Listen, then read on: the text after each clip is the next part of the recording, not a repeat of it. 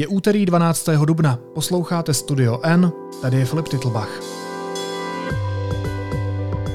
Dnes o tom, jak vypadá Ukrajina po 48 dnech války.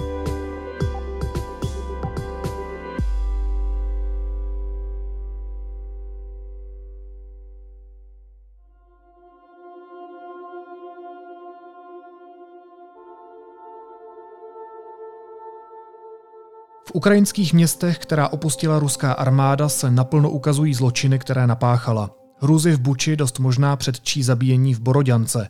V Černihivu se sice Ukrajinci Rusům ubránili, ale při náletech zahynuli stovky lidí. Jak se místa, která potkala tragédie, vzpamatovávají z nejhoršího. Z Ukrajiny se vrátil reportér deníku N. Honza Moláček. Ahoj Honzo, vítej. Hezké odpoledne.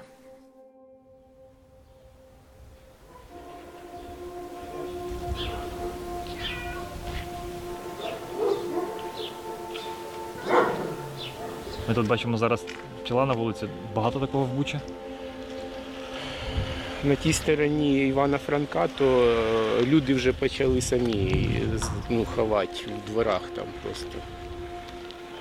А це перший раз вийшов сюди, ну, пройтися, подивитися, що до чого. Які зараз емоції у вас? Та які тут емоції. Жах, одним словом. Mrtví z Buči musí na hřbitov dvakrát. Než na místo posledního odpočinku zamíří definitivně, přiveze je na jeden ze hřbitovů ve městě dodávka s pochmurným označením náklad 200. Teď cituju z tvojí reportáže. Co znamená v tom vojenském slengu náklad 200? To znamená přeprava mrtvých vojáků, to už je ustálené spojení.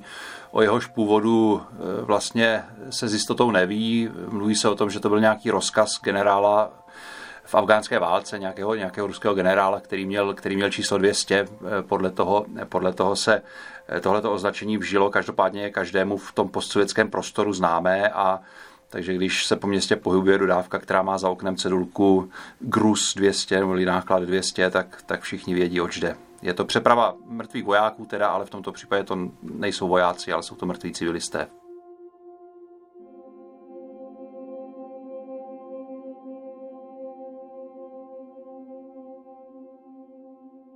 Náš fotoreportér Gabriel Kuchta, se kterým se byl na Ukrajině, tak on přivezl snímky, který bych vlastně radši neviděl a, a myslím, že už ty obrazy nikdy nevyženu z hlavy a neumím si představit, že bych byl na tom místě a viděl to naživo. A na těch fotkách jsou policisté, kteří otevírají černé pytle, snaží se identifikovat, kdo v nich je a jakou smrtí ten člověk zemřel, jakým způsobem ho ruští okupanti zabili. Když jsi byl na tom místě a sledoval si tyhle obrazy, tak Viděl jsi, že by ta těla nesla znaky mučení? Co jsi viděl na tom místě? No tak my jsme na tom místě, což je vlastně eh, hřbitov v Buči, kde eh, ta těla jsou schromažďována, ale ne eh, k pohřbení v tomto případě, v tom prvním případě tam jsou schromažďována proto, aby na nich proběhlo tady to první ohledání. A to první ohledání je velice zběžné. Tam vlastně ti policisté jenom se snaží zjistit tedy, pokud ta příčina smrti je, je na první pohled jasná, to znamená, pokud je tam třeba průstřel hlavy, tak je asi eh, jasné, že ten člověk zemřel právě, právě kvůli němu. Eh, snaží se, snaží se alespoň třeba popsat oblečení, které mají ti mrtví na sobě a a e, zapsat do takových, do takových formulářů, kde to tělo bylo nalezeno. Případně pokud měl ten člověk u sebe doklady, tak, e, tak samozřejmě pak ta identifikace je jednodušší, ale to je zvláštní, to nám říkali policisté, že téměř nikdo doklady u sebe nemá. Já nevím, jestli to je tím, že třeba Rusové jim ty doklady sebrali, aby tu identifikaci stížili, to, to je čistě moje spekulace, ale ale e, téměř žádný z těch mrtvých, alespoň podle toho, co nám říkali policisté, u sebe doklady neměl. Takže tím je ta, tím je ta identifikace samozřejmě stížená. Oni eh, takové ty základní údaje, o kterých jsem mluvil, tak, eh, tak zapíší na tom hřbitově a potom eh, ta těla vlastně jsou odvážena do Márnice, kde už to stanovení příčiny smrti a vůbec všech těch, všech těch okolností smrti, na které se ptal, to znamená, jestli ten člověk třeba byl nějakým způsobem mučen nebo nebo jestli měl svázané ruce a tak dále, tak to pak, to pak eh, samozřejmě stanovují už odborníci, soudní lékaři, kteří tu příčinu smrti a, a přibližné, přibližnou dobu smrti stanoví naprosto přesně. Musíme si uvědomit, že některá ta těla ležela v, tom, v těch ulicích nebo na, na těch místech, kde, kde byli ti lidé zavražděni třeba několik týdnů. Takže samozřejmě pro nějaké další vyšetřování bude důležité i to, abychom, nebo aby úřady ukrajinské věděli alespoň přibližně, kdy ten člověk zemřel a samozřejmě jak zemřel. Tak to se tam, to se tam teď snaží zjišťovat, snaží se to samozřejmě zjišťovat i u těch těl, která byla exhumována, nebo která jsou exhumována, alespoň eh, pokud mám ty poslední informace. My, když jsme tam byli, tak, tak eh, ty hromadné hroby ještě byly zasypané, tam exhumace neprováděly, ale od té doby už jsem eh, četl nějaké zprávy a viděl nějaké fotografie, že to tam, že ty exhumace tam začaly probíhat, to znamená i u těchto těl samozřejmě všechny tyto údaje a všechny tyto okolnosti je potřeba zjistit. No a jak ti lidé zemřeli? Co jsi tam viděl? tak já nejsem odborník. U, u některých byly vidět zranění, které, které byly zcela jistě smrtelná, to znamená třeba nějaké úrazy hlavy, nebo tak to možná jako úplně laickým odhadem mohlo způsobit třeba nějaké zdivo po, po, třeba po eh, výbuchu nějaké rakety, kterým byl ten člověk zasažen, ale to opravdu mě neber za slovo, já, já nejsem, nejsem lékař a nemohu to, nemohu to stanovovat, ale prostě některá ta těla byla v takovém stavu, že bylo, že bylo prostě jasné, že zemřeli takovou to nějakou smrtí po nějakém výbuchu nebo tak. Eh, samozřejmě průstřely, to už na těch, to už na těch tělech se hledá hůř, nebo aspoň tady tím, tím, tím zběžným pohledem. Já jsem, já jsem to samozřejmě eh, neskoumal, nebo, nebo ne, ne, nesnažil jsem se tam jako pasovat do role někoho, kdo by, kdo by sledoval, kdo by sledoval nebo kdo by se snažil určitou příčinu smrti. Oni, ani ti policisté si často nebyli jistí, když třeba ten, ten člověk měl v oblečení nějakou, nějakou díru, tak jestli to je průstřel nebo ne. Eh, prostě to zapsali a to skutečné určení příčiny smrti, to přesné, skutečně odborné, tak to, to nechali na těch soudních lékařích. Když jsme se tady spolu bavili, Honzo, eh, minulý týden, tak si říkal, že už neleželi ti mrtví lidé na ulicích, ale že když se vlezl někam na dvorek nebo když se spodíval do nějakého domu, tak si tam vlastně pořád ty mrtvé civilisty viděl i po těch několika dnech, týdnech. Už se dá teď uh, s odstupem několika dalších dnů říct, kolik lidí tady v Buči uh, potom, co tohle město okupanti zabrali a jak se tam chovali k civilistům i k armádě, tak kolik lidí tam přesně zemřelo? Já si myslím, že přesně se to ještě říct nedá. Já jsem nějaká čísla zachytil. Já mám pocit, že to poslední číslo, které jsem viděl, bylo něco 300 300 něco mrtvých, ale přiznám se, že eh, nevím, jestli od té doby se to opět eh, nezvýšilo a každopádně si myslím, že ani teď eh, to číslo nebude kompletní, protože musíme si uvědomit, Buča je poměrně velké město, to není, to není žádná vesnice, kde, která by byla prohledaná e, za pár dní a ti mrtví se tam skutečně nacházejí na místech, které nejsou jako jednoduše přístupné, třeba, třeba ve sklepích a podobně, takže, takže si myslím, že pořád ještě je pravděpodobné, že jsou tam třeba některé, e, některá místa, kde může být klidně kde, kde mohou být klidně další mrtvá těla, a to v počtu nemalém, o kterých třeba ještě vůbec nevíme. Já samozřejmě eh, to také nemohu říct, že to tak je, ale, ale Konec konců jsme svědky teď každý den zpráv i z jiných měst a z jiných obcí té kijevské oblasti, kde se taková, takovéto nálezy vlastně dělají, kde, kde se ta těla nacházejí. Takže si myslím, že ani v té buče ještě ten, ten součet není, není bohužel kompletní, ale, ale e, musíme se připravit na to, že podobné zprávy a podobné, podobná odhalení těchto zločinů budou přicházet i z těch dalších měst, na, který, na které třeba není teď upřená eh, tak, eh, taková pozornost mediální a, a i těch vyšetřovatelů, ale prostě eh, ta ruská armáda tam byla také a pravděpodobně se tam dopouštěla velmi podobných činů jako v Buči. Z 5 числа десь це саме з'явився снайпер і він оце прострілював все. 5 числа, е, ну, після вийшли на вулицю, то саме перед е, комендантською годиною, був застрелений мій зять е, снайпером під самими тими воротами коричневими. Tak pojďme se pověnovat i těm dalším městům. Hovoří se třeba o tom, že v Boroďance může být ta situace ještě horší než v Buči. A pokud se nepletu, tak ty se byl podívat i tam. Ano. Co jsi viděl tam? V Boroďance vlastně je to je jedno z nejzničenějších měst v kijevské oblasti. Ono je podstatně menší než Buča. To, Buča je vlastně předměstí Kijeva, které je opravdu se vším všudy s těmi paneláky, s, s vilkami eh, podnikatelskými, takovými výstavnými eh, bohatých Kijevanů a je tam taky část taková, jako, která připomíná normální ukrajinskou vesnici. Takže to je opravdu se vším všudy takové velké, velké město a poměrně i z velké části bohaté. Boroďanka je něco úplně jiného, to je takové, to je ještě další, o, o dalších asi 30 kilometrů dál za Kijevem, takže to už je takové menší město. Jsou tam spíš paneláky a ty venkovské domky a a to město bylo z nějakého důvodu, které vlastně nikdo moc nechápe, opravdu velmi brutálně ostřelované, bombardované z letadel a podobně. A je, je opravdu velmi zničené a, a bohužel tam tedy rakety nebo bomby letecké zasáhly e, paneláky, ve kterých samozřejmě žila spousta lidí a nikdo pořádně neví, kolik jich tam zemřelo, kolik e, mrtvých těl je pod těmi troskami, protože ty trosky tam stále jsou. My, když jsme tam byli, tak, tak eh, tam vlastně to byl první den, kdy tam přijeli eh, hasiči a snažili se tam jeden, jeden ten dům nějak ty trosky začít odklízet, ale, ale my, když jsme tam byli, tak to, byla, tak to byl úplný začátek těch prací. My jsme vlastně byli svědky toho, kdy tam ti hasiči přijeli a nějak se v těch troskách začali teprve orientovat a, a zkoušet, co, co a jak by se dalo odstranit a, a tak. Takže, takže ta práce byla úplně na začátku. Já nevím, jak pokročila od té doby, určitě nepokročila nějak nějak moc, protože těch zničených domů je tam velmi mnoho a samozřejmě je složité odklízet, odklízet trosky paneláků 8-9 patrových, to jsou prostě hromady a hromady betonu a suti, takže si myslím, že tam budeme, budeme ten, ten rozměr té katastrofy, té lidské tragédie znát ještě později. Tam si myslím, že to bude trvat skutečně jako v horizontu týdnu, nebo měsíců, než se toto podaří eh, prohledat a, a stanovit nějaký konečný tedy počet obětí.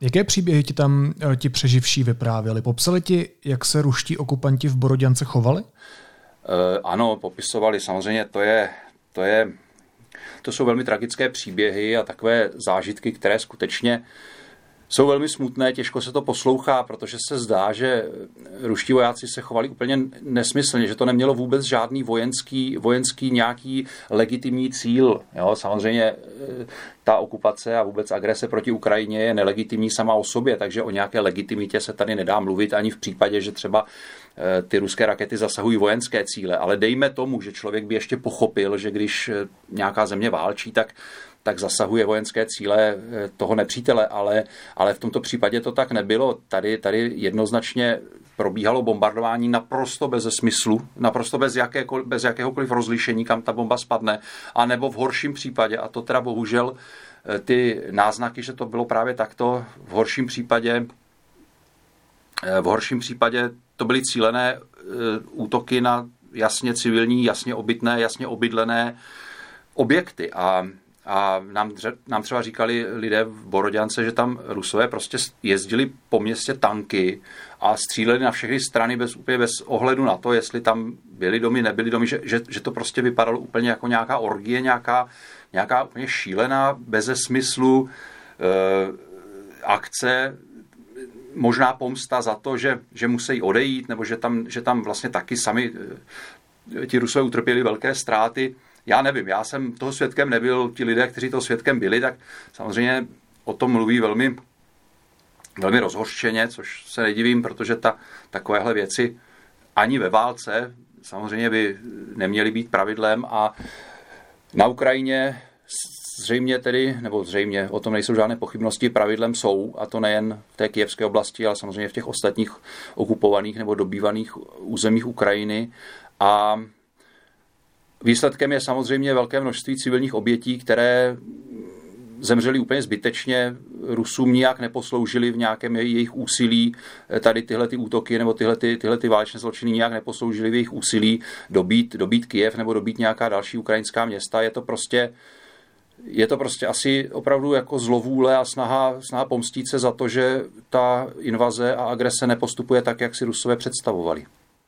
Když se s těmi přeživšími, když se s těmi lidmi bavíš, tak je tam z jejich strany vůbec prostor jako pro emoce, pro smutek, zármutek, vztek, pro vyjádření toho, co to s člověkem dělá, co cítí, když vidí tu zkázu svého města, když ví, že mu zemřeli sousedé, rodiče, eh, lidé, které znal v tom městě, nebo všichni jedou na autopilota, snaží se přežít, snaží se znovu postavit na nohy?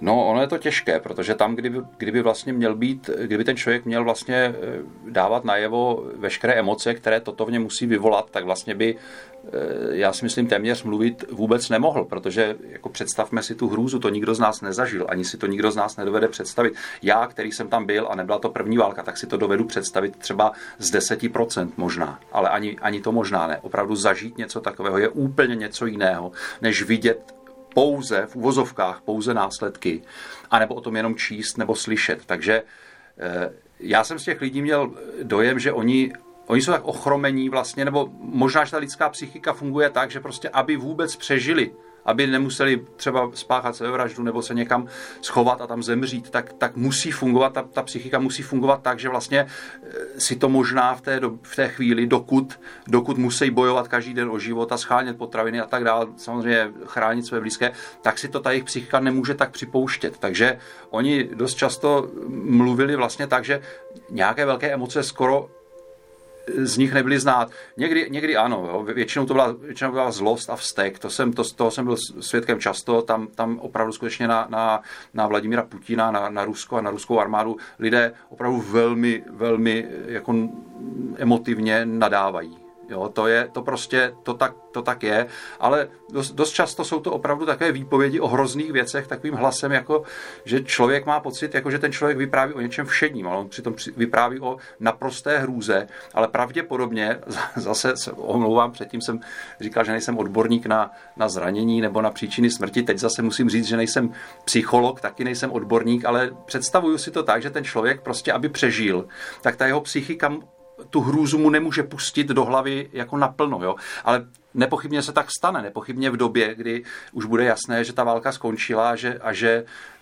život jde dál, tak nepochybně na ty lidi to dolehne. Ta postválečná traumata jsou také věc, která je popsaná, známá. Jsou to e, prostě na celý život samozřejmě psychické problémy, traumata a tak dál. Vůbec se nebavíme o tom, že tam je taky spousta dětí, na které to samozřejmě e, doléhá, působí ještě mnohem hůř než na dospělé. Takže toto samozřejmě všechno, bohužel, ještě obyvatele Ukrajiny čeká e, a je jasné, že to, že to bude mít následky na mnoho, mnoho let. Nejsi psycholog, ale jsi reportér, který měl tu možnost s těmi lidmi mluvit. Jsi taky člověk, který ty emoce vnímá, dokáže zprostředkovat, předat nám. Eh, já ti za to moc děkuju, že jsi šel do toho rizika, abys přinesl to svědectví, protože si myslím, že to svědectví, že by se rozhodně nemělo zapomenout, co se tam děje. A mělo by se o tom mluvit v plné šíři. Ještě by mě, Honzo, zajímala situace v jednom městě. Co se dělo v Černihivu? Protože to je město, kterému se podařilo ubránit. Ano, my jsme se tam měli podívat vlastně, protože eh, je to město, kam až tak příliš mnoho novinářů nejezdí a nás zaujala vlastně ta, ta historie nebo ten, ten příběh té jeho obrany. Ta, Rusové ho obléhali 38 dní, měli ho komplet obklíčený, do toho města se nešlo dostat, nešlo se dostat z něj. Velmi nemilosrdně ho bombardovali. To bylo opravdu ty, ty následky, co jsme viděli, tak to svědčilo o tom, že tam skutečně absolutně nikdo, žádný, žádný pilot nebo, nebo žádné rakety prostě nerozlišovali nějaké civilní vojenské objekty. Paradoxně tam dokonce ty, ty vojenské objekty zůstaly celé a, a ty rakety a ty bomby dopadaly opravdu téměř výlučně na, na civilní objekty. Takže my jsme se tam měli podívat a, a bylo to, bylo to e, zajímavé, tam je to vlastně jako poměrně velké město, ono mělo před válkou asi 300 tisíc obyvatel, takže, takže relativně velké město, teď jich tam asi třetina, co jsme mluvili tam s místními lidmi, mluvili jsme se zástupcem starosty, říkal, že dvě třetiny lidí odešly. Tam vlastně řeší to samé, co, co, na, co i v těch menších městech, to znamená, oni nevědí, kolik tam zemřelo lidí, to teprve teď nějak sčítají, protože tam dost často se stávalo to, že ti lidé vlastně nemohli vycházet moc z domu, když, když, tam, když, to, když Rusové to město ostřelovali, ostřelovali takže prostě když nějak, v nějakém domě třeba zemřeli lidé v důsledku nějakého výbuchu bomby, tak, tak oni je prostě pohřbili někde na zahrádce nebo, nebo někde, někde za domem a, a úřady to vlastně ani neví, protože se to neměli jak dozvědět. Takže tohle to všechno, tohleto všechno tam teprve teďka probíhá a je to vlastně lidé jsou tam, lidé jsou tam hrozně jako, eh, mají takovou jako morální sílu, nebo velmi jim dodalo sebedůvěry a morální sílu to, že skutečně tomu ruskému obléhání odolali tak dlouhou dobu. Takže oni tam třeba, já jsem se setkal všude na Ukrajině, že lidé hrozně věří svoji armádě. Tam má teďka obrovskou prestiž a obrovskou podporu, ale v tom Černihivu tam je, to, tam je to ještě silnější, protože ti lidé se skutečně báli, že tam Rusové přijdou a budou tam páchat zvěrstva dům od domu, ulici po ulici, tak jak, tak jak to dělali v jiných městech, ale, ale tam vlastně armáda je do toho města nepustila, to město ubránila a na těch místních obyvatelích. Oni nám říkali, že měli strach třeba prvních deset dnů, že měli strach, že Rusové do toho města dostanou a pak, že začali té armádě věřit. A že už prostě měli strach jenom z toho bombardování a z, toho, z, těch, z těch leteckých úderů, ale z toho, že by tam ti Rusové přišli už tolik ne, že prostě té armádě těm vojákům věřili. A ta důvěra tam zůstala, je tam obrovská, obrovsky silná. Každý nám to říkal, sem už Rusové nepřijdou, tady prostě dostali a my věříme, že, že ubrání celou Ukrajinu. Ta, to je tam ta, ta sebedůvěra tady tím obrovským způsobem vzrostla. To byl taky jeden z důvodů, proč proč bylo pro nás zajímavé navštívit právě toto město, jinak to město samozřejmě nefunguje, tam obchody téměř otevřené ještě nejsou, eh, to město je odkázané na humanitární pomoc, která je tam mimochodem z České republiky, byli jsme toho svědky, byli jsme v centru, v centru, kde se ta humanitární pomoc vydává, tam lidé stojí ve frontě 4-5 hodin, čekají, pak si odnesou nějaký chleba, konzervy, eh, já nevím, nějaké hygienické potřeby a podobně tak, eh, tak samozřejmě tohle to tam pořád je. Ti, ti lidé rozhodně nežijí žádným normálním životem, ale, ale ta sebedůvěra a ta, ta jako morálka povznesená právě tím, že vědí, že to jejich město se ubránilo, tak ta je tam na každém kroku cítit. Už na té Ukrajině probíhá vyšetřování válečných zločinů, toho, co tam opravdu ruští okupanté udělali? Probíhá a součástí jeho je vlastně zjišťování, co se tam vlastně stalo, protože e, to, co jsem popisoval, to znamená identifikace mrtvých těl, zjišťování příčin smrti, počítání vlastně, kolik vlastně těch obětí bylo, kde zemřeli, jak zemřeli, exhumace masových hrobů, objevování stále dalších a dalších v těch, v těch e, městech, odkud ruští vojáci odešli. To je vlastně ten, ten samotný základ. Pak, e, pak nastupuje samozřejmě zjišťování, kdo to udělal. Tam jsem zachytil zprávu, že vlastně Ukrajina už identifikovala asi 500 lidí, 500, 500 eh, ruských vojáků, kteří jsou podezřelí z válečných zločinů. Eh, přiznám se, že nevím úplně přesně, jak eh, je dohledala, přesně jako konkrétní vojáky, kteř, kteří se něčeho dopustili, ale, ale tohleto číslo jsem zachytil. Samozřejmě to bude velmi těžká práce a ještě daleko těžší práce bude dostat ty vyníky před nějaký soud a potrestat je, protože na tom by samozřejmě muselo spolupracovat Rusko a e, to asi nikdo nečeká, že by se stalo v nějaké nejbližší době, pokud tam nedojde, nedojde k nějaké dramatické změně režimu a takže to je asi, to je asi trošku z kategorie snů, ale, ale samozřejmě, že hlavním vyníkem je ten, kdo k té invazi a k té agresi dal rozkaz a to je Vladimír Putin, to je úplně jasné.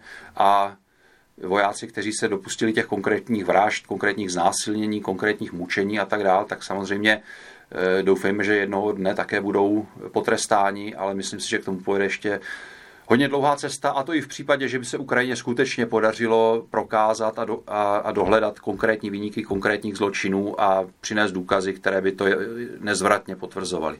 Počkej, takže nakolik je reálné, že eh, za tahle zvěrstva budou diktátor Putin, jeho okolí, generálové, vojáci, kteří páchají tahle zvěrstva, nakolik je reálné, že budou postaveni před soud?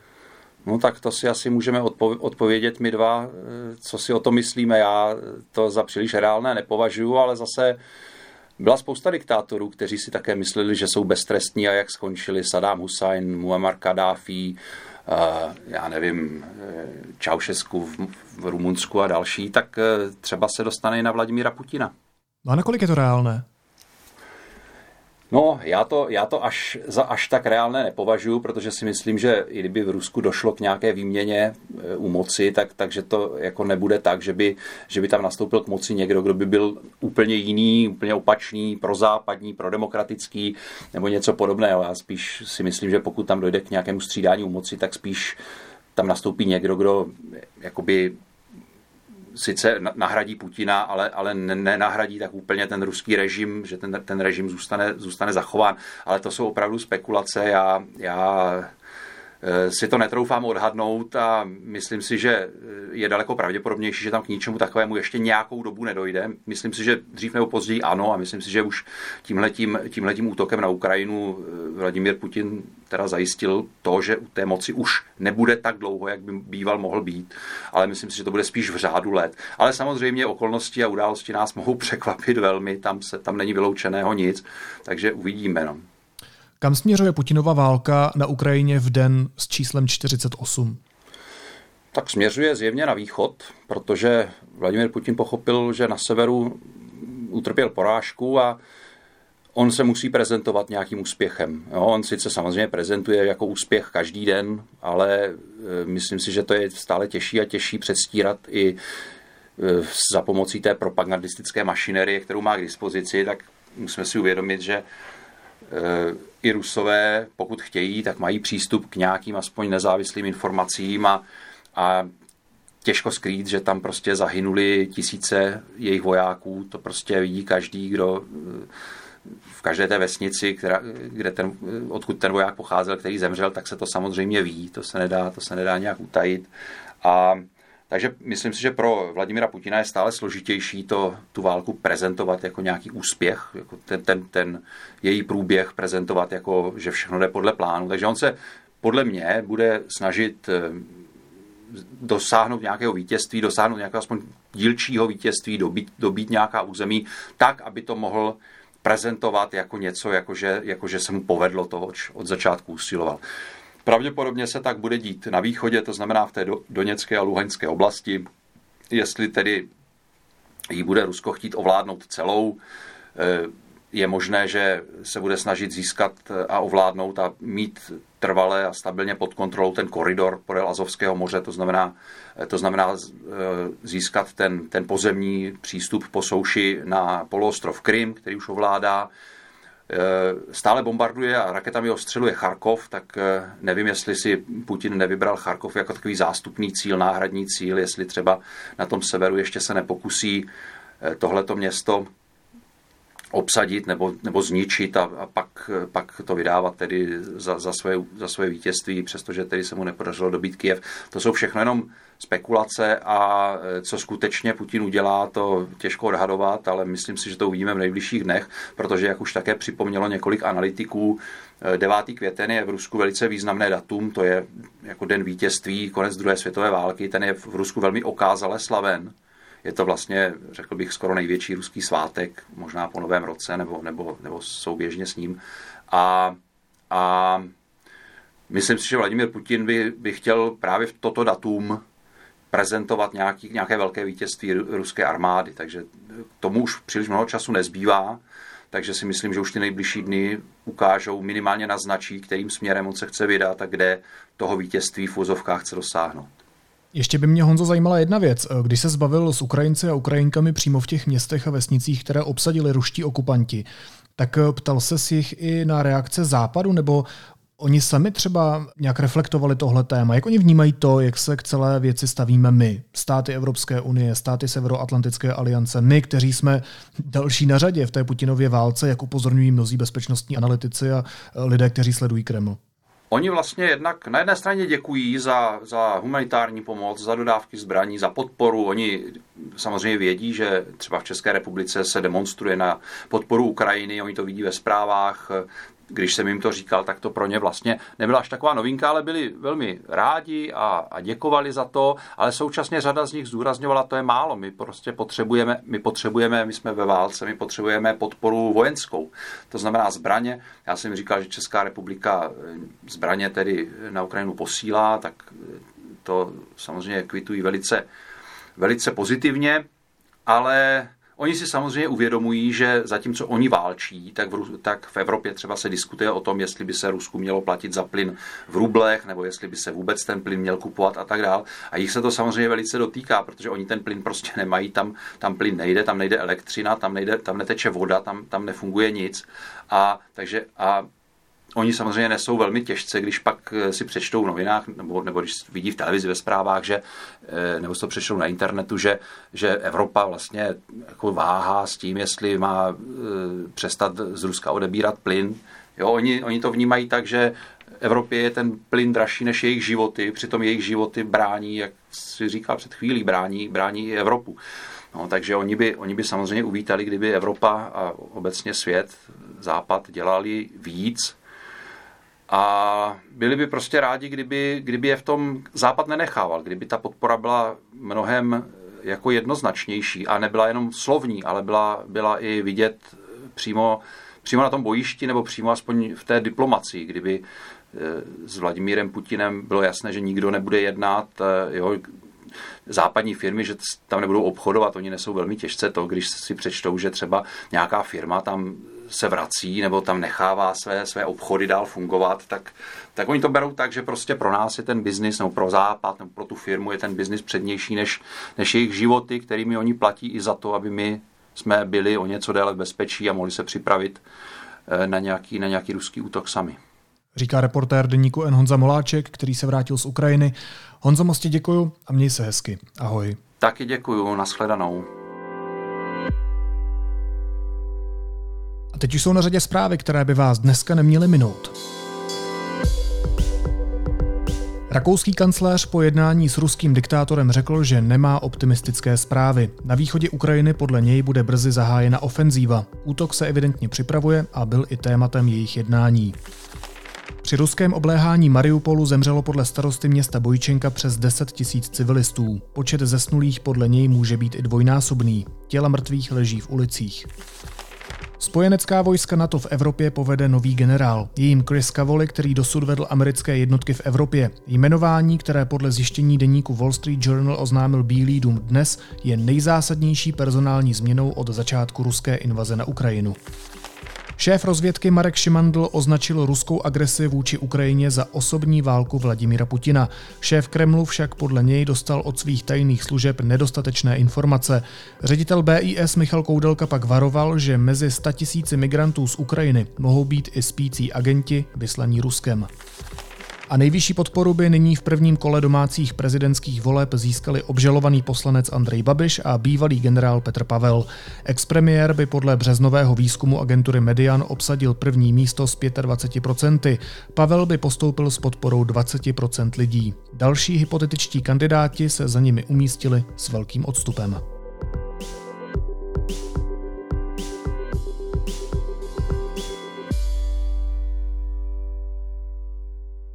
A na závěr ještě informace o tom, kde pomoct. České neziskové organizace založily projekt pomáhejukrajině.cz, kde můžete v jednoduchém formuláři poskytnout, co je zrovna potřeba. Naslyšenou zítra.